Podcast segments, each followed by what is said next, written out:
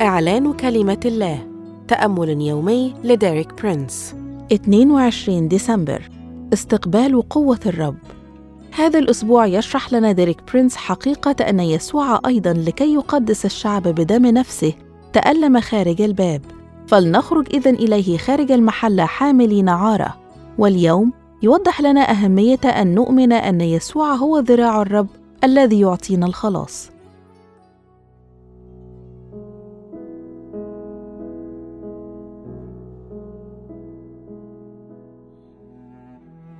يبدأ الإصحاح الثالث والخمسون من سفر إشعياء بتحذير من خطورة عدم تصديق هذه الرسالة النبوية المعطاة من الله إلى إشعياء النبي. فيقول في إشعياء 53 العدد واحد من صدق خبرنا ولمن استعلنت ذراع الرب؟ خادم الرب الموصوف في إشعياء 52 الأعداد من 13 إلى 15 والذي هو موضوع هذه النبوة يوصف في العدد المذكور أعلاه بأنه ذراع الرب.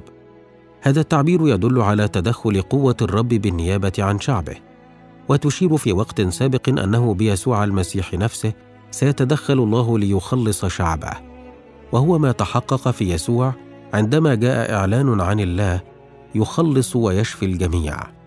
ولخص بطرس وهو أحد شهود خدمة يسوع أثناء تجسده على الأرض هذا الأمر قائلا في أعمال الرسل عشرة العدد 38 يسوع الذي من الناصرة كيف مسحه الله بالروح القدس والقوة الذي جال يصنع خيرا ويشفي جميع المتسلط عليهم إبليس لأن الله كان معه. يطبق إنجيل يوحنا نبوة إشعياء تطبيقا مباشرا على يسوع فيقول في يوحنا 12 العدد 37 و 38 ومع أنه كان قد صنع أمامهم آيات أي معجزات هذا عددها لم يؤمنوا به. ليتم قول إشعياء النبي الذي قال يا رب من صدق خبرنا ولمن استعلنت ذراع الرب. يجب أن نتمسك بإيماننا بيسوع. من أتم نبوات العهد القديم ومع أن بعضا ممن شهدوا معجزات يسوع بالعيان كانوا مرتابين لذلك دعونا لا نطلب الآيات والعجائب لأنها لا تتضمن الإيمان. بل دعونا نحفظ الإيمان في الشخص الذي وهبنا الخلاص المعجزة الأعظم من الكل.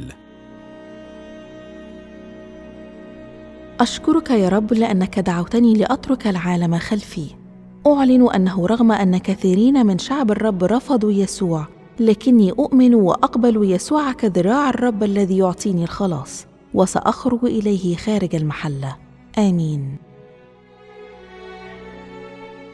لمزيد من الكتب والعظات لديريك برينس قم بزيارة موقعنا www.dpmarabic.com